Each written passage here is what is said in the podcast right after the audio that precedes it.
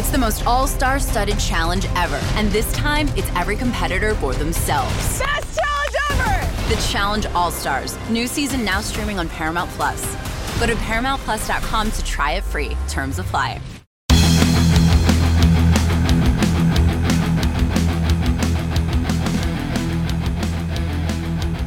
Coming strong with another edition of Longhorn Blitz with Horns 24/7. I am Jeff Howe.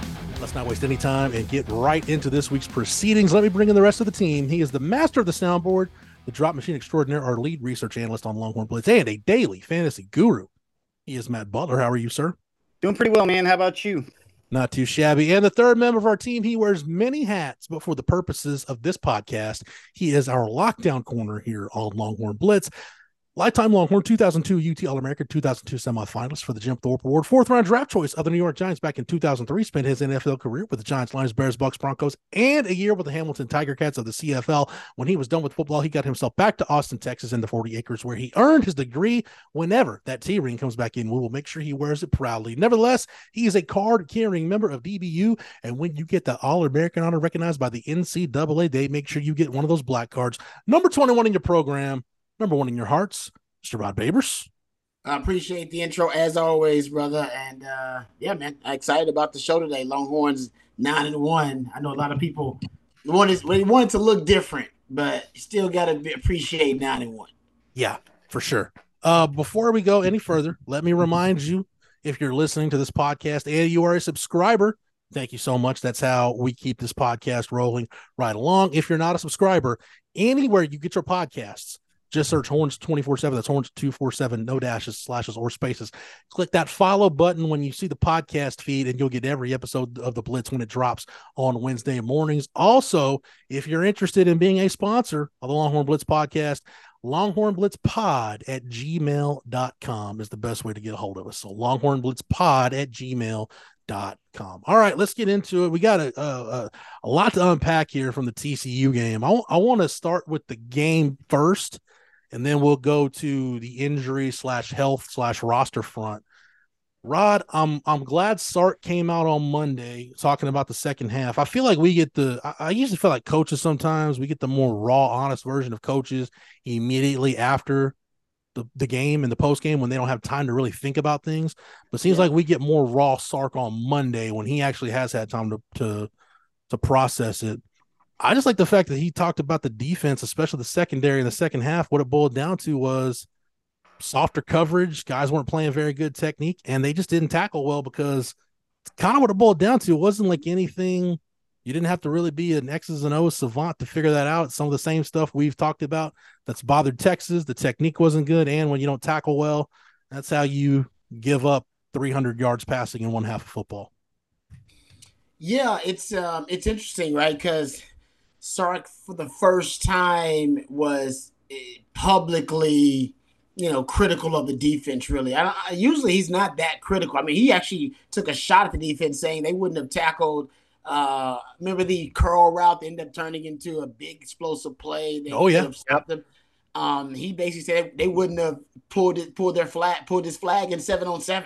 Yeah. Like they took a shot at him, and he said essentially implied the play calling wasn't aggressive enough, and implied that the play of the players themselves was not aggressive enough. I mean, I don't think I remember him or recall him being that openly critical of the defense. And he did it in his own way, right? He didn't throw him under the bus, but I don't remember him being that critical. And I think it's frustration, right? I've said it on this Longhorn Blitz podcast, and I've said it on other platforms. I've watched enough film where I'm done. See, I'm enjoying this experience right now. I started out saying, hey, we got to appreciate 91. And the reason is because I am done expecting this team to be something they aren't. And I've been like that since the U of H game, because the truth is, first, it starts on defense, by the way. But offense has their issues, right? Red zone and stuff like that. Like they are what they are, right? Those issues aren't improving. We haven't seen Texas get better in some of those categories. And we can just consider those, just flaws of the team. By the way, 98% of college football is flawed, right?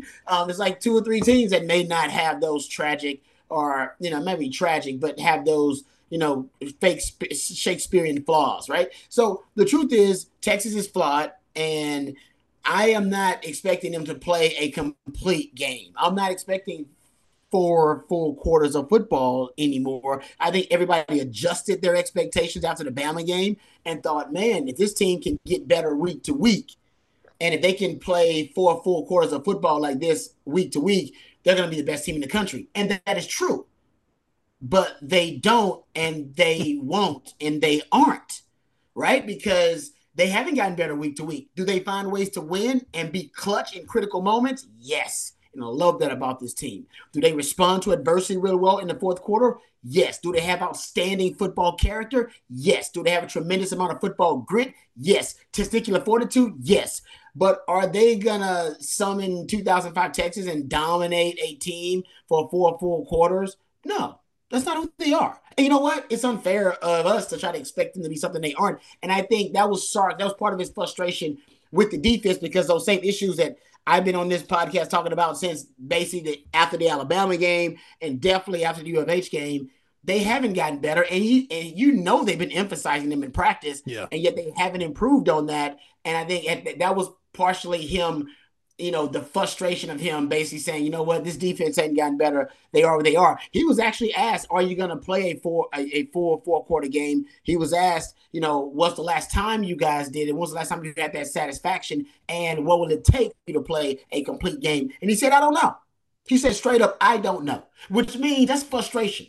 Guys, that means in practice he's addressed it. That means he's talked to the team. That means he's checked every possible box of what you can do to address the issue of them not being able to play a full game. And he just told just the head coach, guys, he knows the team better than anybody, saying, man, I don't know. All right, we working on it, but he basically has come to the same conclusion I came to watching the film. And this team is, they are what they are. We got to find ways to win. We'll try to get better, but they're not going to play a full four-quarter game. I just don't see it. And you're going to end up in Iowa State playing, doing the same thing, but it's okay because they're not in one. And they win these games. So all last year, we wanted them to win one-score games. We want them to win games that come down to the fourth quarter in clutch, critical moments. They're doing that. So I've accepted it, and now I'm experiencing joy from this experience. Yeah, and you hit on a lot of it right there, Rod, whenever talking about it, like you can't really expect these type of things unless like you're 05 Texas. Like once every 3 years or so, you're going to have a team in college football that can dominate from beginning to end.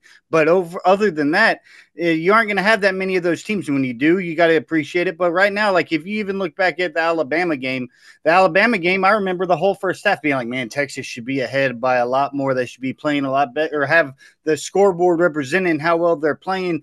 They still were even struggling in that game and making little mistakes. But we see those spikes and that upside, which is what you really need. And like then you see the 13 missed tackles in this game. But then you have like, say, 4 sacks, 4 QB hits, and 19 pressures. So you're getting both ends of the spectrum. And when you get a guy like Quinn back, it really helps with the offense to be able to get those spike performances and be able to cancel out some of the times when you have negative plays or haven't been able to put it all together. But when you look at the landscape of college football, this is one of those years where you don't necessarily have one of those teams like in 05 Texas that's dominating, or the way that Georgia was a team that just straight up dominated a couple years. There was, you know, in the mid-2010s, there was a couple of those Bama games. But the other ones, you can be a team like Texas if you're able to win those one-score games like you're saying and be able to capitalize, and you get those spike perform. Like we've seen it now, Jonathon Brooks being gone is going to be something that could really hurt, because you could get a spike performance in the passing game with the explosives, or have a game that you can rely on a guy like Brooks, or have a game where your D-line dominates. But we've also inside each game seen, say, turnovers, or like right now it's obvious that the zone defense, Jahdae Barron talks about it in the post game, you know, passing off routes has been something that they haven't been good at, and it doesn't seem to be something they're getting better at. And now that it's on film, you're going to see more and more teams understand, well, why are we running into this brick wall? This is 4 straight games where you quit running into the brick wall, just go and throw the ball and see what you can do and take advantage of the weaknesses of the defense. Yeah, I actually got a personnel question for Rod here in a second, but I'll just piggyback on what you guys are saying. If you're a Texas fan, and I see I don't know why. I'm just kind of drawn to more of the negative stuff on social media, and I don't know why. I hate that about myself. But I see, you know, all the, you know, Sark needs to figure out how to coach this thing for four quarters, and Sark needs to do this, and Sark's going to cost us a game. You can, within the context of a single game, as a Texas fan, you can be upset with some of the things you see that aren't to your liking. That's fair game. But to say things like, well, I mean, this just isn't a national championship caliber team. This isn't a team that can compete for a national title. This is, you know, we should be looking better than this. Dude, you're 9-1. You know how many 9-win regular seasons Texas has had since 2010? One other one. That's it. Like the most impressive road victory in college football this season. You're gonna have the CFP rankings are gonna be unveiled tonight. It's gonna matter. Like, Texas is gonna be in there. That hasn't mattered up until this year, and the CFP has been around for damn near a decade now. Mm. So you just gotta, you can't throw the baby out with the bathwater. Like, you gotta just take it in. Context is king, man. Context is key. You've got to understand within the context of what you're looking at and say, yeah, there were some things in the TCU game that I didn't like, but you know what? This team is still 9-1. This team still controls their own destiny to get to Arlington and play for a Big 12 championship, which, Rod, to your point, I think that's the biggest thing. I think the Bama win in and of itself skewed a lot of expectations, changed expectations, but I go back to what my expectations were for this team at the start of the year. Get to Arlington, give yourself a chance to win a conference championship. And then, man, if you're in the playoff discussion or whatever at that point, so be it, but just get to Arlington. And you're so very close. Not only are you very close to making that happen, you control whether you get there or not. You couldn't ask for Texas to be in a better spot. Like, the frustrating thing with me for this team, honestly, the more I think about it, is the Oklahoma loss, because I know Texas is a better football team than Oklahoma. If you play that game 10 times, Texas probably wins it 8 times, but that was one of the two that they didn't. And I have no doubt that Texas is a better football team than Oklahoma, but they weren't on that day. They didn't play well enough to win. And to your point, Rod, if this team does put together a full 4-quarter game, are they capable of competing with anybody in the country? Yeah. I think there are parts of this team with Quinn Ewers, when he's at his best, with your defensive line. And I'm even talking about Michigan and Georgia. I think Texas, a Texas team playing their A game for 4 full quarters can get on the field with Michigan or Georgia. I'm not saying they'd win the game. I'm saying they would hang in there for 4 quarters. I totally agree with you. Just like Rod, I go back to your 2001 team. Would you guys have beaten Miami if you played Miami in Pasadena? I don't know, but I damn sure would have liked to have seen what it looked like for that Texas team to play its A game against Miami, and how interesting that thing would have been to go athlete for athlete with Miami, to go line of scrimmage with Miami. I would like to have seen what it looked like. I have confidence that Texas can compete with Michigan and with Georgia and with Ohio State. And we know they can compete with Alabama and whoever else you want to throw in that discussion. But at this point, the name of the game is survive and advance. Yes, you can go hypotheticals all you want. Well, what if this happens this time and this happens this game? Guess what? It didn't. And don't worry about it. Don't worry about in the moment right now, because we know we talk about it all the time. 1-score games, typically those outcomes don't carry over from one year to the next. Guess what? They didn't carry over from last year, because last year those games would go against Texas. Now they're going for Texas. So you're just kind of maybe benefiting from some of that now. Just like I said, the best way I could put it, man, just don't throw the baby out with the bathwater. Just keep everything in the proper context. Totally agree, man. Like I said, dude, I think I have probably been more or the most critical person of Longhorn football probably in the last, I don't know, 15 years since I've been doing sports entertainment, right? But it's not really critical. I am detailed oriented. I try to look at the game like a player or a coach.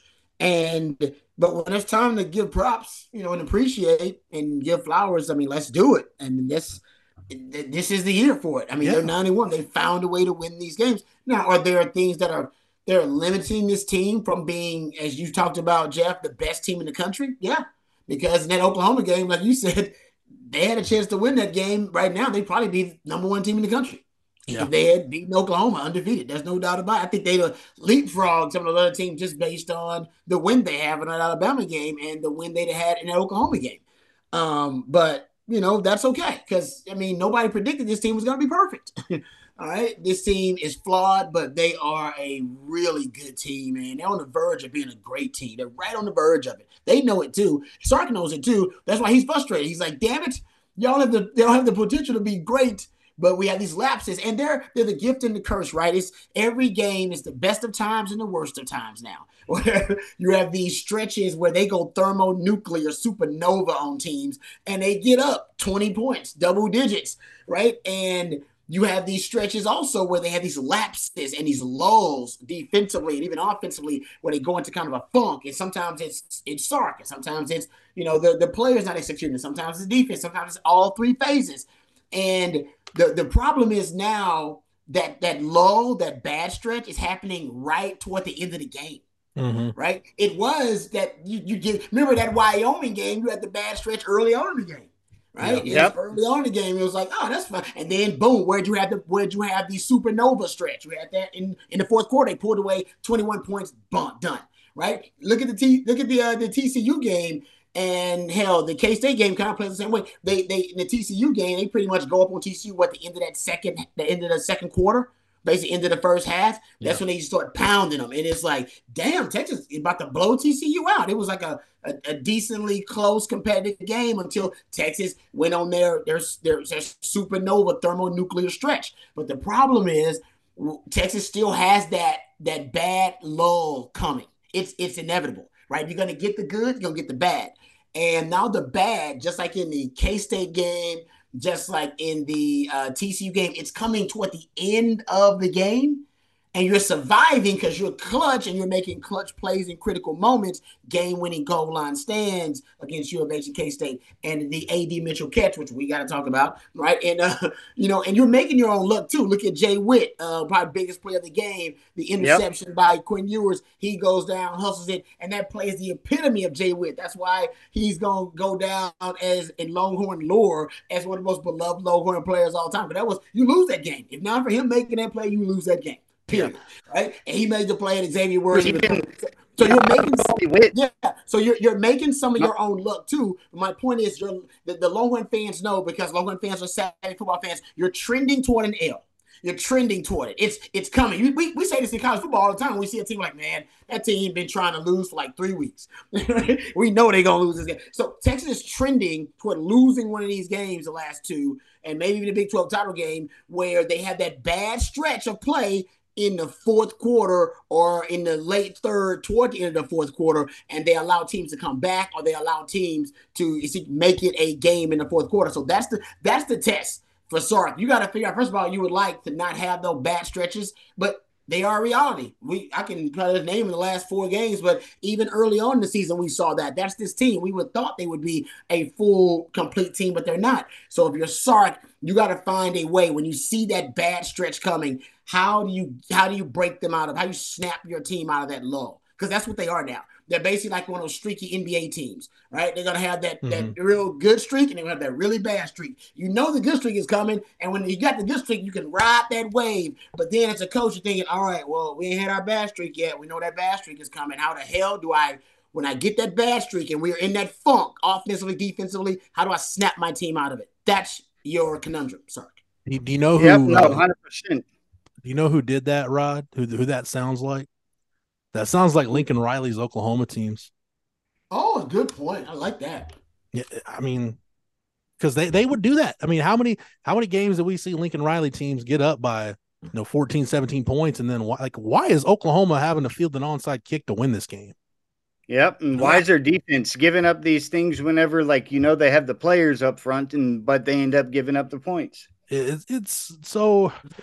Yeah, I guess you just got to keep things in the proper context. But one thing I wanted to point out, when Rod brought up the Whittington play, and I think it's so important that not only Whittington he pointing out on that play, but I remember so many fans were after Xavier Worthy after last season and how he's just like this flashy guy. Like, it's the only time I've been sucked into the Twitter depths where I'm like trying to get fans to not try to run a guy out of town, because it was absurd how much people had turned on him. And it's like, man, on that Whittington play, look at Worthy, what he does. He's like the intended receiver, and he gets up and he hauls down so fast that he's able to recover the strip from Whittington. And whenever you're having these type of mistakes from players, like I like to see the way that Texas has it playing out, where it isn't mistakes from effort, it's mistakes from execution. And this team seems to be the team that, I mean, the effort, you can't question anybody's intent or effort. Now, they maybe make mistakes from time to time, say, in defense, on communication, or maybe don't read the right thing on offense. But it's never something that you're like, oh, man, that guy just doesn't seem locked in today or doesn't seem to be giving it his all. And, like, I don't know. Normally, I always think players are normally giving it their all because this is like what they've spent their entire life to. So whenever people question that with me, it always perturbs me maybe more than other stuff. And that's the one thing I love about this team is this team leaves it all out there on the field, and there's never those type of questions. What's keeping me sane in this, and why I don't get on this podcast and I haven't rant and raved, I don't think, during this run, and why I'm not going to after the TCU game. And I'm not, recusing this team of any blemishes or flaws, but it's almost, especially you look at the three games that have been close, right? The U of H game, the K-State, and then TCU. It's because the lulls or where it falls off or where it gets away from Texas, it's explainable. Like, go back, like the U of H game, the great thing about that was you came off a bye week, and we talked about that hot start. It's like, man, you planned during the bye week. Like, you had a good plan coming out. But, and in hindsight, because I was pretty hot about Houston after the game, man, if Sark doesn't call that field goal fake, that might be a completely different game. Mm. We talked about that. That was, Sark again walking up to the line of aggressiveness and recklessness and crossing over. K-State, if Malik Murphy doesn't start turning the football over, that's a different game at the end. It's a different outcome. Yeah. And for this one, I go back to the drive in the fourth quarter that ended with the Bert Auburn field goal. If Jonathon Brooks doesn't get hurt on that drive, guys, that was shaping up to be the drive that was going to put TCU away, because up until Brooks gets hurt, you've got Baxter for 9, Baxter for 7, Baxter for 3, Brooks for 7, Brooks for 4, then Brooks for 7 when he gets hurt. You were just running the ball down TCU's gullet, and they couldn't really stop it. And you were getting a surge, you were getting in a rhythm, and then the Brooks injury happens, you get out of rhythm, you settle for a field goal. But let's just say if Texas scores right there, guys, it's 33-13 with about 8 minutes left. Man, at that point, who cares how many pass yards you give up? You're up 20 in the fourth quarter. As long as they're taking time off the clock and you're not giving up chunk yardage plays, which goes back to the poor tackling, man, it's over at that point. So again, am I wrong, Rod? I feel like the issues that have happened to Texas, and the thing that bothers me is Sark gets accused of not having the killer instinct, or being lackadaisical. And by the way, y'all complain about this. Y'all need to get off that all gas, no brakes thing. Like, it was a moniker. That's cool, but y'all need to stop. Y'all need to get off that and stop throwing that back in people's faces when they have these lulls. But it's that all these things, the reason why they're easier for me to digest is because they're all explainable. Yeah, I totally agree.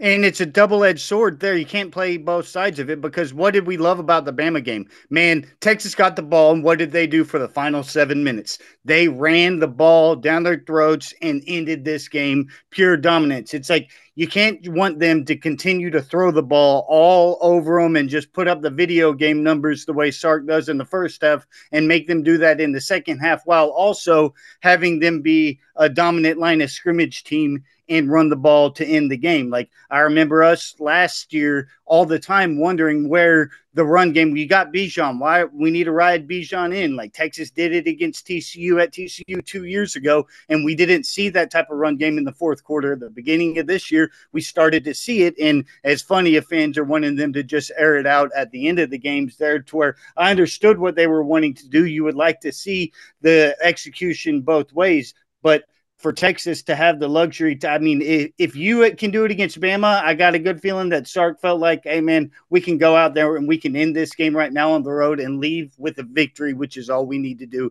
Who cares about style points? Yeah, no, I totally agree. But here's the problem with the Bama game, as I see it. You prepared for months.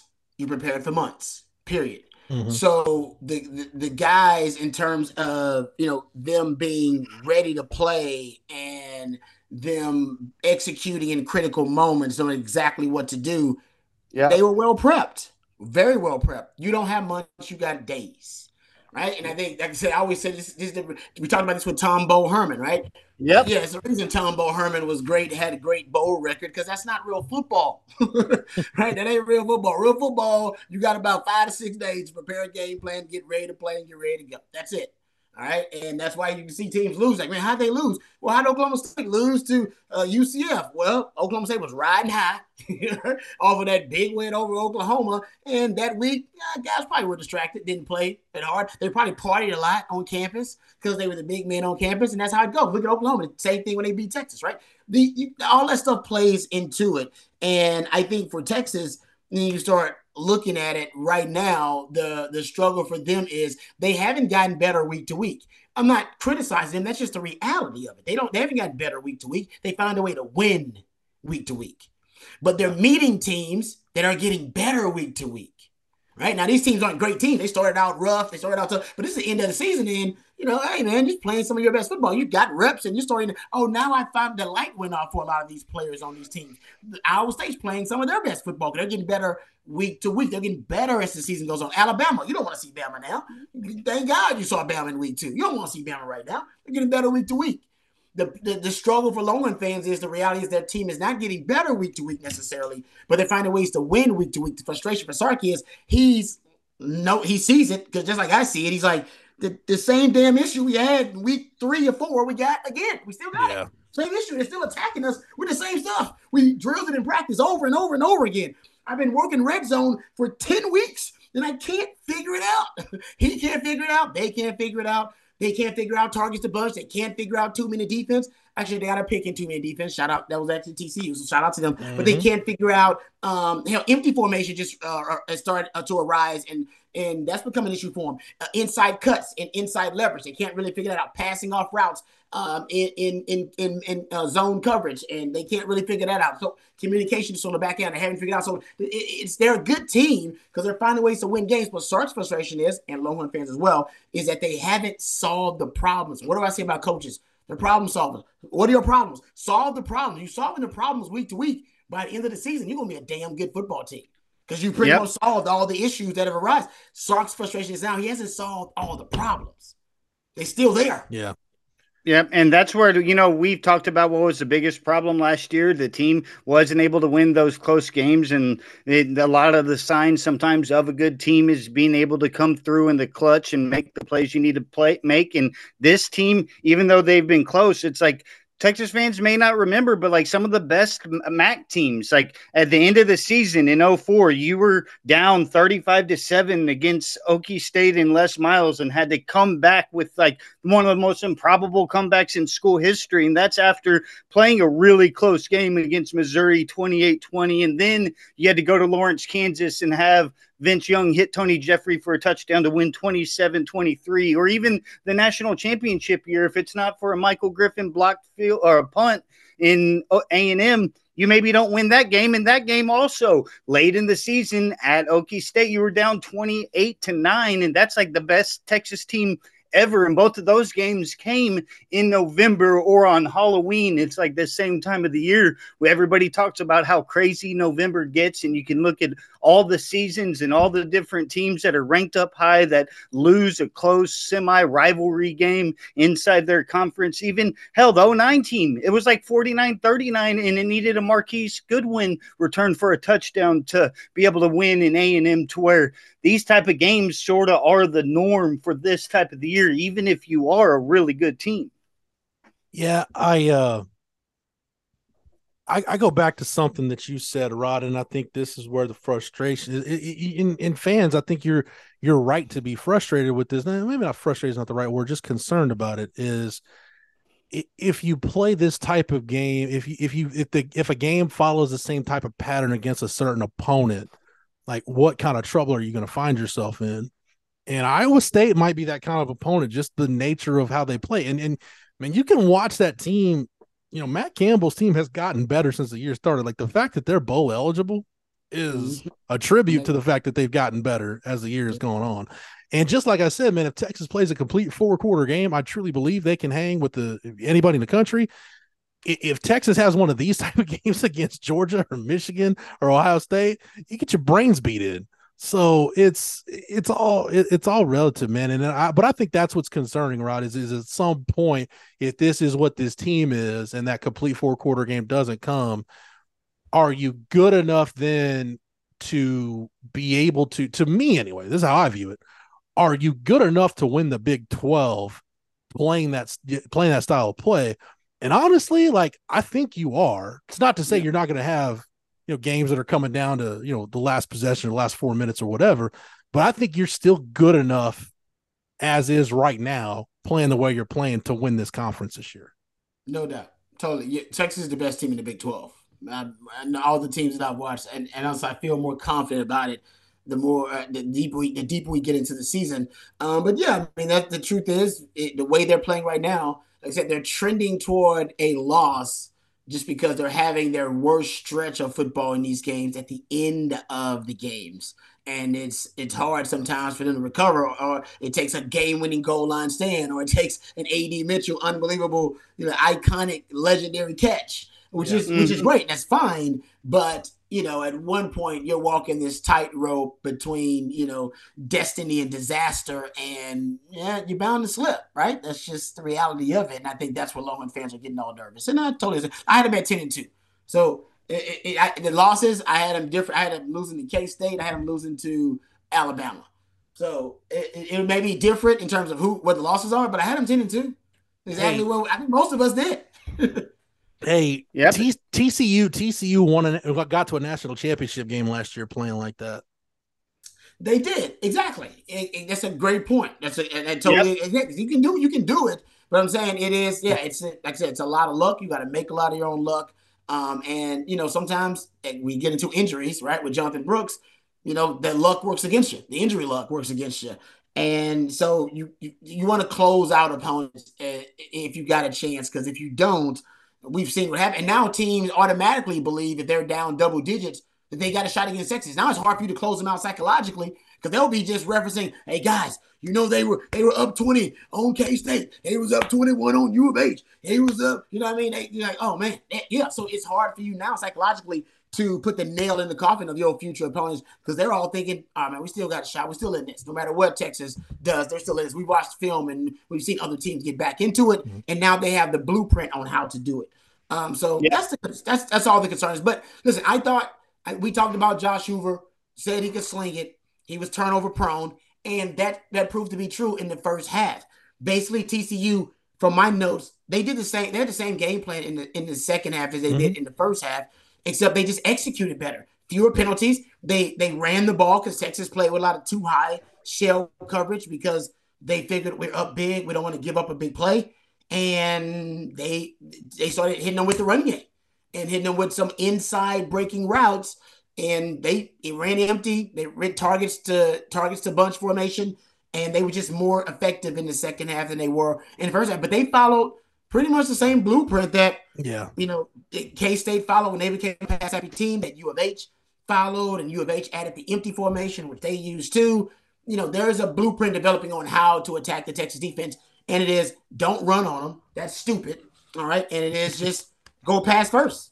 You know, go pass first. Yes. Yeah,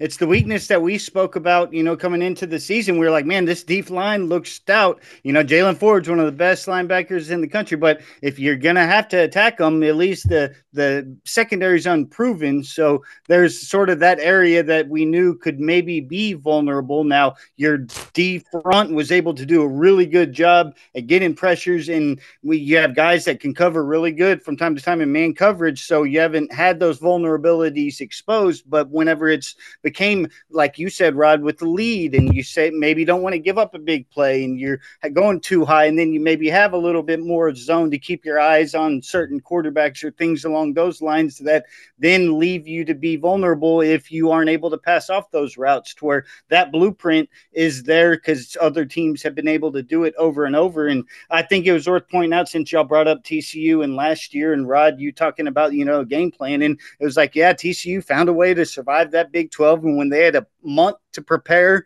for a team like Michigan, you're able to do pretty well. Who knows how many dummy signals they were throwing in to throw them off. But then when you only had 1 week to probably prepare, because you weren't preparing for Georgia thinking you were just going to blow out Michigan, it really quickly, when you have that little time window, it's a lot harder to beat that team whenever you have the less time to prepare. The difference between the three games, again, you look at the K-State game and we can just point to the turnovers, like all the short fields you were on and everything else. Like that to me makes sense. Whereas, the U of H game and the TCU game were more conventional games. To your point, Rod, similar to U of H, TCU didn't have to stop running their base offense. Like they never felt compelled to go against the grain or do something that might have been out of character or went away from kind of who they want to be. They kind of just chipped away with the run. And at some point, the more tempo they got, and they got, and we know, man, that veer and shoot offense, once they get into a rhythm, it's hard to stop because they do go tempo on you. With Bailey, some of those, 2 and 3 yard runs in the second half, when you got to tempo, they became 4 and 5 yard runs. And then as the game went on a little more, you kept chipping away, running at Texas the right way. Those 4 and 5 yard runs became, some of them were 7 and 8. So they never had to stop running their offense. That to me was the key thing. And honestly, this is the personnel question I wanted to ask you, Rod, because I think you mentioned this after the U of H game. Like, if you're a team playing Texas, your pass game should be a lot of bunch formations, a lot of switch routes, a lot of in-breaking routes, stuff that gives Texas problems. Yep. I feel like a big part of the problem is, I look at the safeties in particular, and at this point, it really doesn't matter which one of them is out there, or which pairing you go with. It just seems to me like either the safeties are slow to recognize things, or they're just not playing with a lot of confidence, or maybe it's a little bit of both. But that's kind of where I'm seeing the breakdowns is at that safety position. Yeah, you're right. I mean, that's been a vulnerability, right? That's been a spot that teams have picked on against Texas all season long. I mean, we saw, I want to say Wyoming. Hell, Alabama did it, right? Alabama actually did it. Yeah. Alabama did it. Alabama attacked the Texas safeties too. And I think ever since, teams have been going after the safeties just because they don't have a lot of foot speed. And as you pointed out, there's not great recognition among the safeties either when it comes to being able to recognize, route concepts. They react a little bit slowly in route concepts, and you can straight up, if you're in a foot race, you can beat them in a straight up foot race. But I will say this, my biggest issue with the secondary, and you're right, I don't know with the safeties, I don't know if there's a fix. I think Derek Williams with the young buck is, in terms of just man-to-man matchups, is probably your best safety matching up. Yeah. Taaffe is probably your most assignment sound safety in terms of being where you're supposed to be, when you're supposed to be there. And hell, Jaron Thompson's got the most experience. So I think they're really trying to figure it out.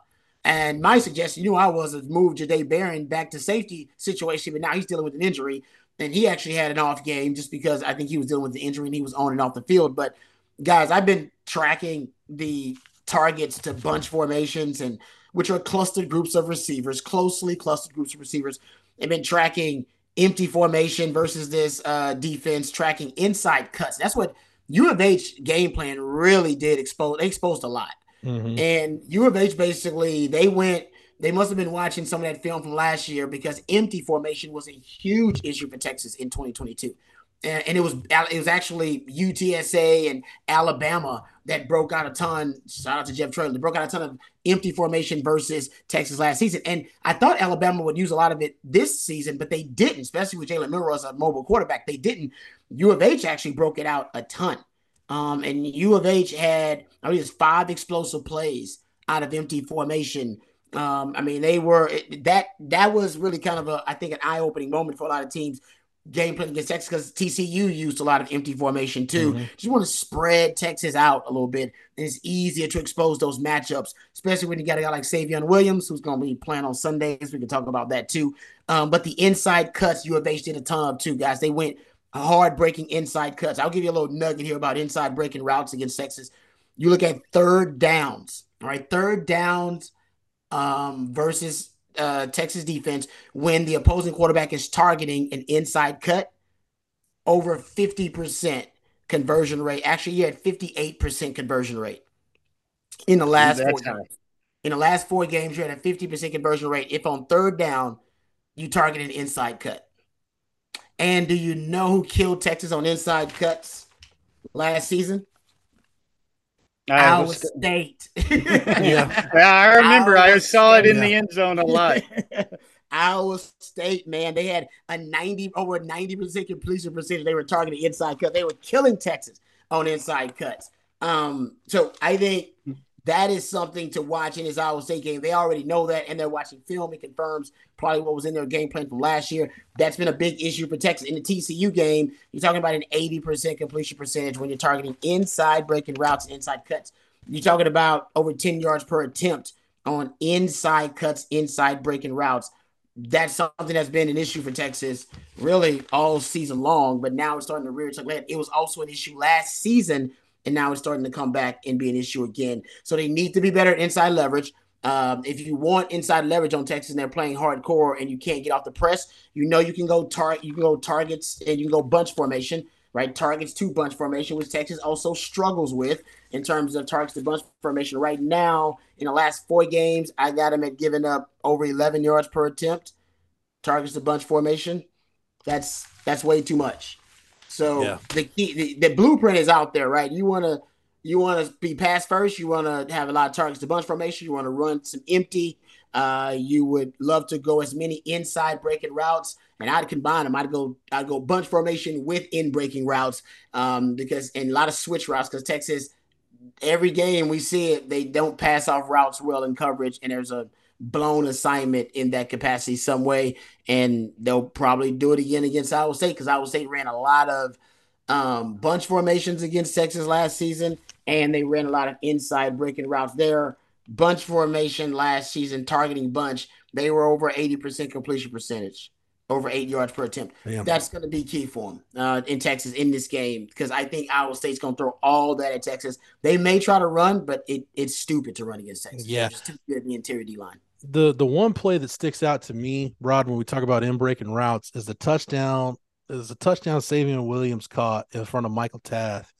And this is what brought up my thing. And I saw Keaton Crawford get lost in coverage a couple times, and I don't mean to demean Keaton Crawford, but we talked about, some of his issues in coverage. But like the Michael Taaffe one, it's, Xavier Williams is running an in-breaking route, and it's like Michael Taaffe sees it, and it's like, number one, why are you not playing inside leverage right there? And two, why are you so late to react? Like, you can't read. By the time the ball gets to the man, that's not the time to react, because you're – and not only that, you're defending like 3 yards deep in the end zone. Like, it just – I know – I'm assuming – let me say that. I'm assuming guys are coached better than that. So – that's not the problems with the secondary right now are not problems that are going to get solved this season. That's something that either they need to look at the way they're teaching it, or I don't want to throw anybody under the bus and call for a coaching change here, but maybe PK just needs to maybe they need to find somebody as a defensive pass game coordinator or secondary coach that PK just has a better rapport with, that he knows is teaching it the right way, because something is amiss. But the bottom line is, Rod, you can correct me if I'm wrong, this isn't something that's going to get fixed in the next 2 games or even the Big 12 title game or whatever the bowl situation is.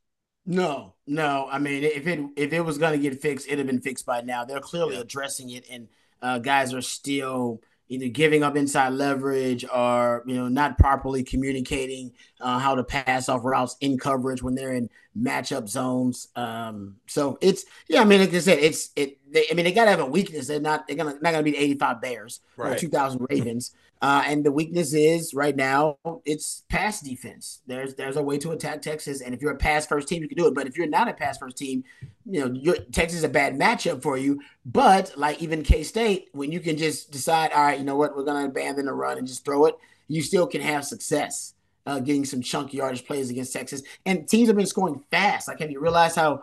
Notice how quick they're scoring. Like, teams are scoring quick. Even Sark talked about it. He's like, man, it's not like guys they're putting together long, sustained drives. TCU had one and didn't even get points on that drive, actually. But teams are scoring quickly. I mean, they're scoring in like 2.5 to 3 minutes against Texas. And that's not in 2-minute defense. Sometimes it is, but they're scoring in game time. Before the 2-minute defense, before the 2-minute drill, they're scoring really quickly. If you can make them, march the length of the field and have to put together double-digit drives, even if they do score points, it still helps you, especially when you're up by 20 points.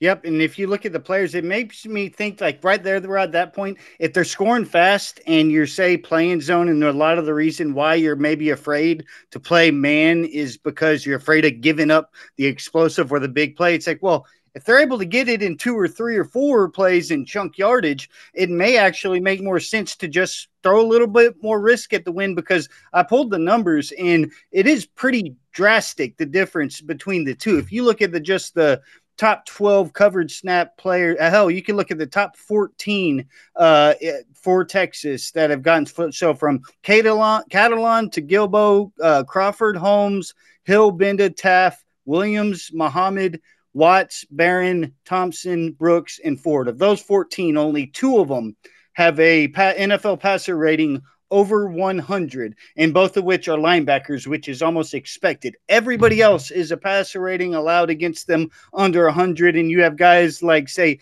Taaffe is a 23 NFL passer rating. Gavin Holmes hasn't given up a reception yet inside man-to-man. You have Jahdae Barron's a 39, elite. Terrence Brooks, 32, elite.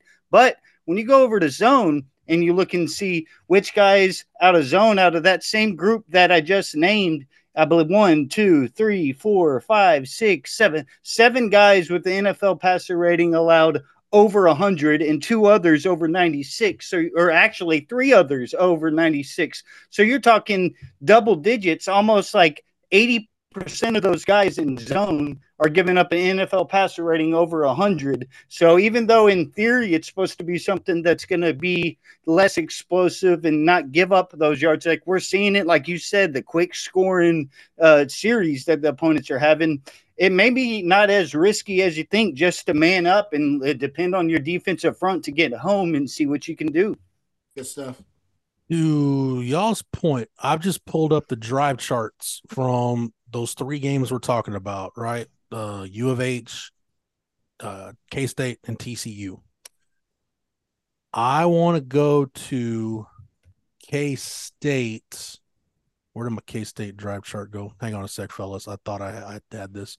Stat broadcast is frizzing out on me. No, it's all good. It's like just the idea of going man and simplifying it. I really think that simplification could be something that could eliminate a lot of these issues. All right, so here are Houston's scoring drives. They're touchdown drives. 1:26, 2:07, 2:24. Kansas State's touchdown drives. 41 seconds, 4:13, which was their sustained drive, 8 plays, 75 yards. Then you've got 15 seconds, 7 seconds. So K-State had 3 touchdown drives in that game that didn't even take a full minute off the clock. Yeah. Now, the short fields, Sark didn't help them, and the offense didn't help them. True. But I believe you're right. Some of those are like 1-play, 2-play scoring drives. Yeah. Let's see. TCU, their touchdown drives, 2 minutes, 3:02, 35 seconds. Yeah, exactly. And the longest one they didn't even score on.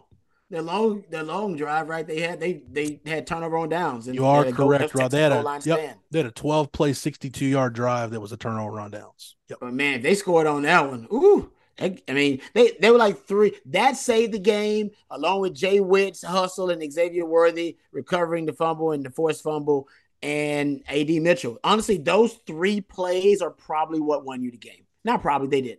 Yeah. Yeah. I mean, you look at it, man, if you give up 75 yards in 9 plays and it only burns 3 minutes off the clock, right. Rod, that's a defense that ain't doing much of anything right at that point. Right. That's why Sark referenced 7-on-7. He said it on his day. He was like, man, like sometimes we play 7-on-7 out there. He was taking shots at the defense, and sometimes it feels like that. And Matt's right. You can simplify it and play man. The problem with that is if Texas goes man, I just go a bunch formation. Yeah. I force you in the zone. You got to play zone. Nobody can. You can't play man the whole on the way. You can try, but you run into each other. Yeah, yeah. You're gonna end up playing some version of a loose zone matchup zone. I'm gonna force you into matchup zone that way, and you can do that with man coverage through motion and with bunch formation. And teams are doing that, so that's one of the things that I think. And if you got to say the Williams, I spread you out and go empty and go matchup. Let's go. Yeah, you put unless you got ain't nobody on Texas team that can cover that dude. Even Jahdae Barron couldn't cover that dude. That dude's he's a monster. That dude's a beast, man. Yeah, I mean that's what we saw Worthy do it to Josh Newton. Newton was one of the best guys the last 2 years, but you couldn't do anything against him. But just since I brought up the numbers and I sort of charted them out real quick, I'm going to run them through if that's cool because it's pretty drastic if you look at just the difference from the guys. So Gavin Holmes in man 0 in zone 118 NFL passer rating. Brooks 32 in man. 96 in zone. Barron 39.6 in man, 81 NFL passer rating in zone. Watts goes from 60.4 in man to 119.4 in zone. Muhammad goes from 54.6 in man to 100.6 in zone. Taaffe goes from 23 in man to 96.7 in zone. Keaton Crawford goes from 72 in man to 143.3 in zone. Even a couple other guys, Gilbo was 39.6 in man to 73 in zone. Catalan goes from 72 in man to 119 in zone. Williams is the lead in both, 61 and 66. But like you said, Rod, there are certain type of bunch formations and things that can definitely make you more vulnerable in man. But overall, if you were looking at just how you can maybe have a player like that performs this well in this situation, and just by changing the scheme makes him become a below average player in just performance thus far this year, there might be some ways where at least you're thinking that you're going to go and eliminate these ability of explosives by keeping guys in front of you maybe isn't necessarily doing what you think it's doing. And maybe the thing that's viewed as a higher risk isn't as risky as thought to be. Yeah. What was the splits on Gavin Holmes? You said 0 in man coverage and 118.8 in zone, according to PFF. Yeah, that's in – he's had 38 man coverage snaps, and that's drastic. It tracks, yeah. Man, it's that's wild. I do want to talk about the offense a little bit before we get out of here and maybe even talk some Iowa State. Offensively – oh, man, you get Quinn Ewers back, and I thought Quinn, you could tell he's not quite 100%, but, hell, 80% of Quinn Ewers, 75% of Quinn Ewers is better than a lot of quarterbacks in the country. My biggest concern, guys, going forward with the Jonathon Brooks injury has nothing to do with the running back depth. It's the inconsistency of the offensive line, and where I see the biggest discrepancy in the offensive line's performance is in short yardage. We know they're not very good there. They weren't very good there last year, even with Bijan and Roshan. I don't understand, like, the first Wildcat play. I don't know if you guys noticed this. Did you notice pretty much every Texas offensive lineman just stood straight up at the snap on a 4th and 1? Like, that just doesn't – I don't know. I don't know what the scheme is called. I don't know what they're being asked to do, but that just doesn't sit well with me because you juxtapose that with – the Jonathon Brooks touchdown run after the screen pass, where you've got, first off, you're shifting your tight ends all over the place. So you're using a lot of pre-snap motion and motion at the snap.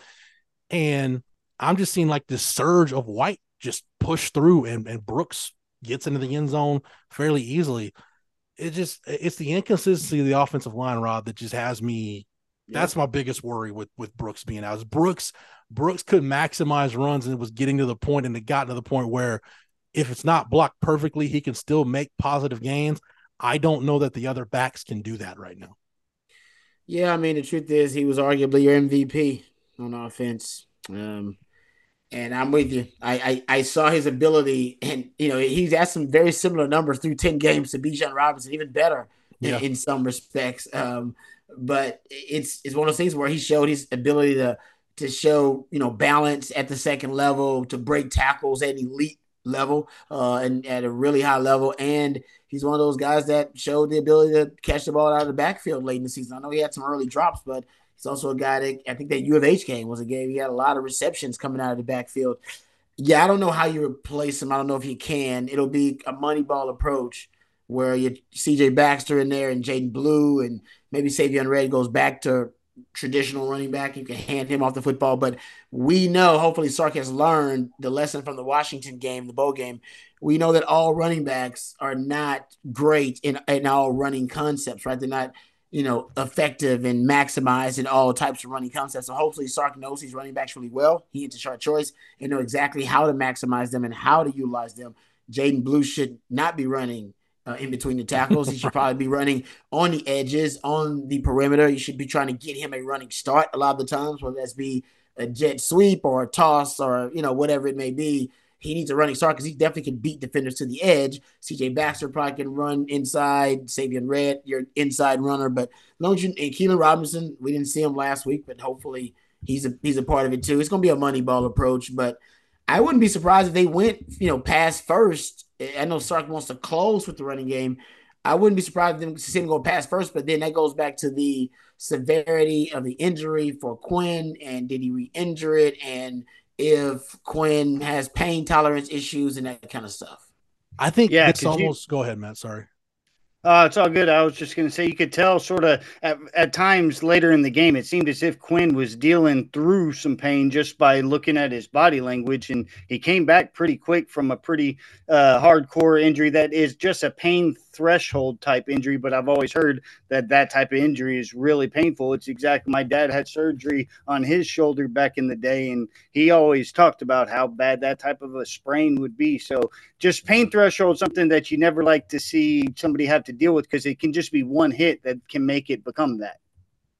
You know, I said after Quinn got hurt, when we knew it was going to be Malik Murphy for at least in the short term, I said that I hope it brought out the best in Sark. And honestly, man, other than the turnovers and the short yardage issues, which have not gotten fixed all year, I felt like we saw some creativity from Sark. What I hope the Jonathon Brooks injury does is it forces Sark to – and, you know, Rod, this goes back to something you mentioned last week, like stop, you know, understand who your coach is and stop expecting different outcomes from him. Maybe Sark understands that, you know what, I don't have Jonathon Brooks. I can't rely – I can't close out games in the traditional sense that I want to. Maybe you just got to kind of run your offense now. Like, it can't be a situation where you worry about, man, now we need to run the ball. Like, you just need to do whatever the smartest thing is for you to do to win the ball game. Yeah, I don't disagree with that. And that may not be running the ball. Yeah, I agree.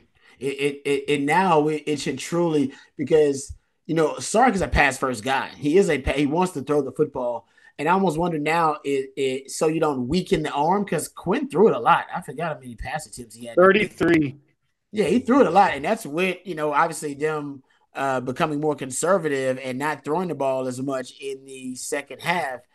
Depending on how – because I think the arm, it could have gotten just weak. You know, sometimes injuries affect the strength of something. And when you wear it when you kind of wear it out through the first two and a half quarters, it's just not as strong, you know what I mean, as it was early on, or maybe it tightens up, whatever. Mm-hmm. I do wonder, based on that, if Sark will be kind of handcuffed in what he can do. Because if he knows Quinn can't sling it 40-something times a game because of the injury, then maybe he has to be a little bit more creative in how they move the football. I can't – but you're right, it's going to come down to Sark's creativity and his innovation, whether it be in the run game or without Jay Brooks, or that be how do you basically stay a prolific explosive offense without your MVP and without your number one rusher, and with a hurt quarterback, Quinn Ewers.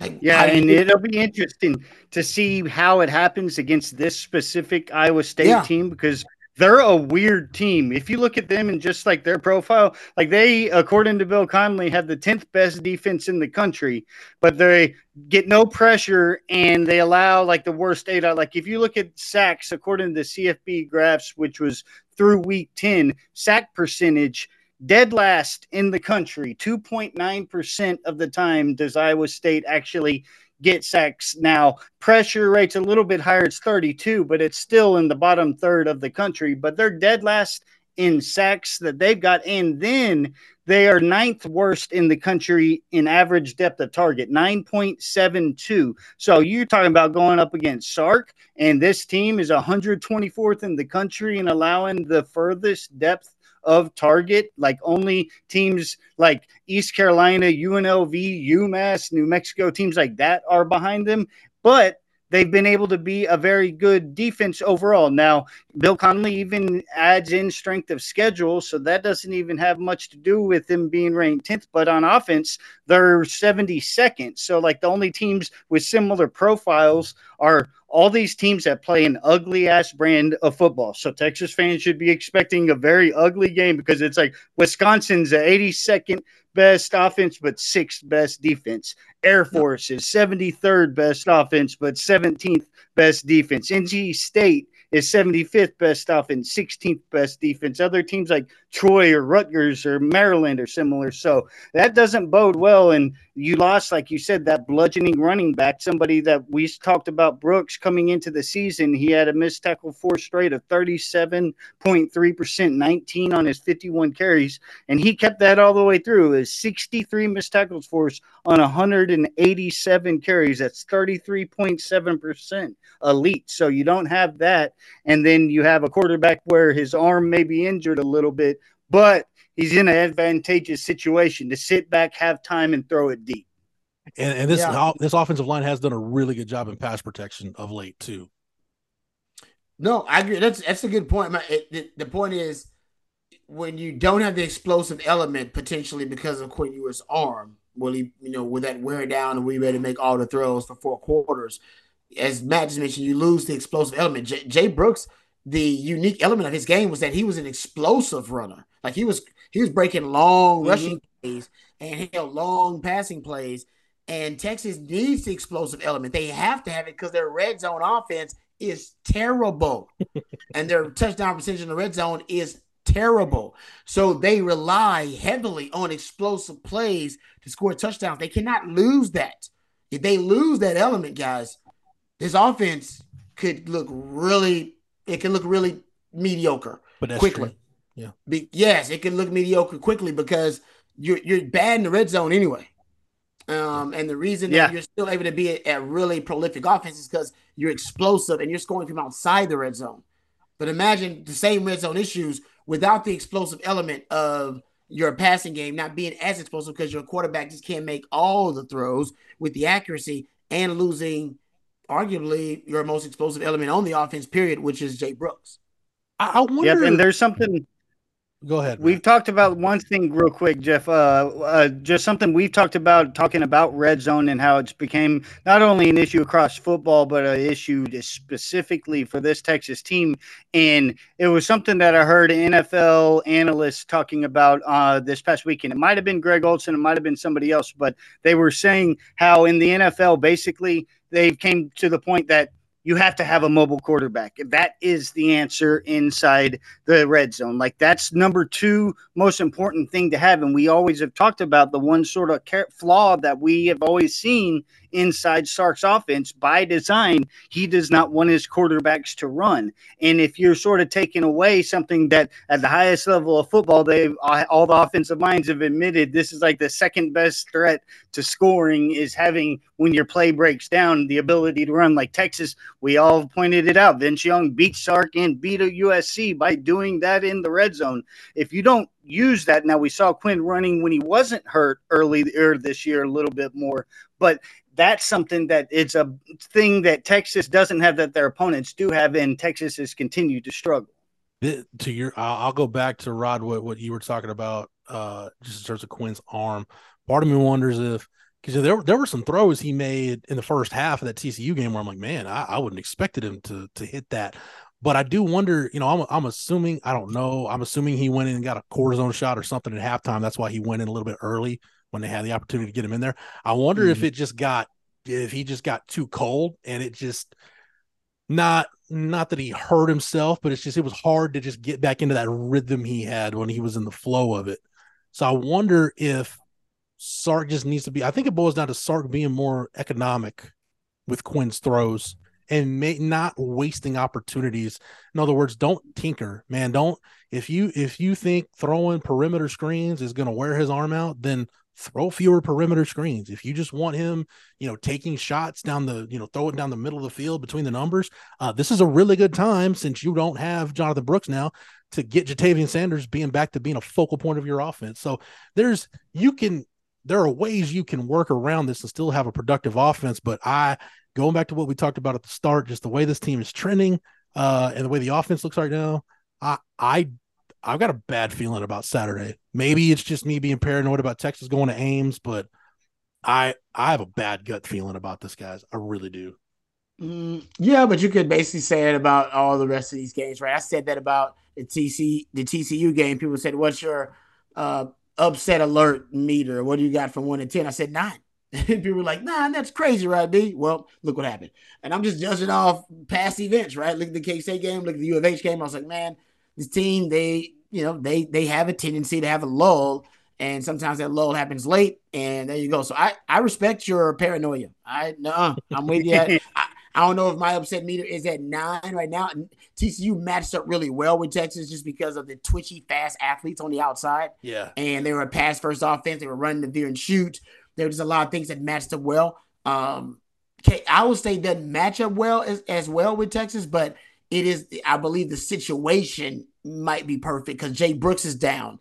Quinn Ewers is hurt. You're on the road, true road test, right? It's going to be cold as hell up there in Ames, Iowa. They know it's the last time they're going to see Texas, so the fans going to come out. It's going to be crazy. John Haycock runs the 3-high, 3-down, and he's one of the pioneers of it, and that's the most effective defense versus Sark's offense. So I'm with you. Trust me, by the end of the week, I'll probably be where you are. I'm about an 8. Yeah. I'm about an 8 right now, Rod. I'm not gonna lie. Yeah, exactly. By the end of the week, I'll probably be exactly where you are, brother. So I am not. No, I'm not freaking.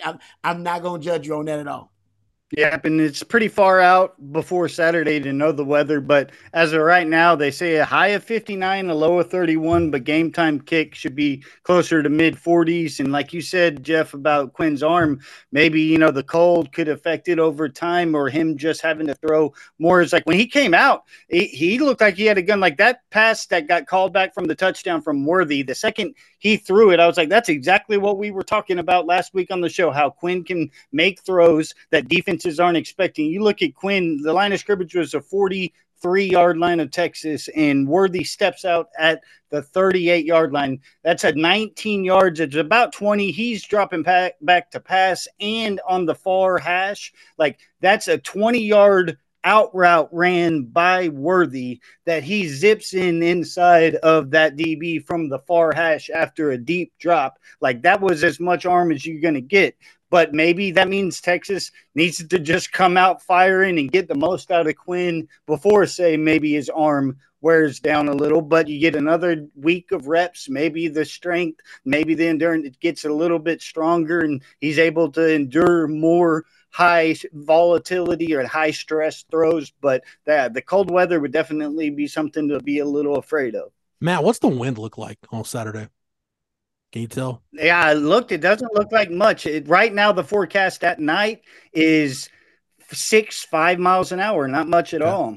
It looks like early afternoons, 8 to 9. I was going to say, if it was windy, this might be a game where if you're Sark, you might want the wind at your back in the first quarter. You might want Iowa State playing against the wind. Maybe you can get a favorable punt. Maybe you can block a punt, something, you know, get a mistake in the kicking game early. The quicker Texas can get up in this game, the better, because unlike even K-State and certainly like U of H and TCU, the Iowa State offense is not built to have a 20-point comeback.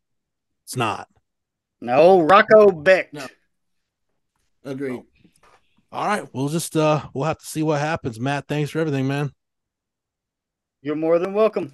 Another day is here, and you're ready for it. What to wear? Check. Breakfast, lunch, and dinner? Check. Planning for what's next and how to save for it? That's where Bank of America can help. For your financial to-dos, Bank of America has experts ready to help get you closer to your goals. Get started at one of our local financial centers or 24/7 in our mobile banking app. Find a location near you at bankofamerica.com/talktous. What would you like the power to do? Mobile banking requires downloading the app and is only available for select devices. Message and data rates may apply. Bank of America N.A., member FDIC. Rod B., appreciate the time and the knowledge. Anytime, brother, anytime. For Matt, for Rod, for everybody at 24/7 Sports, the 24/7 Sports Podcast Network, and at horns247.com and the Horns 24/7 podcast feed, where you can get this podcast each and every Wednesday morning just by searching Horns 24/7 wherever you get your podcasts. And thanks to Matt, get all of our archives, our classic shows and interviews are available on the Longhorn Blitz SoundCloud page. You have to just type in Longhorn Blitz. When you need mealtime inspiration, it's worth shopping Kroger, where you'll find over 30,000 mouthwatering choices that excite your inner foodie. And no matter what tasty choice you make, you'll enjoy our everyday low prices, plus extra ways to save, like digital coupons worth over $600 each week. You can also save up to $1 off per gallon at the pump with fuel points. More savings and more inspiring flavors make shopping Kroger worth it every time.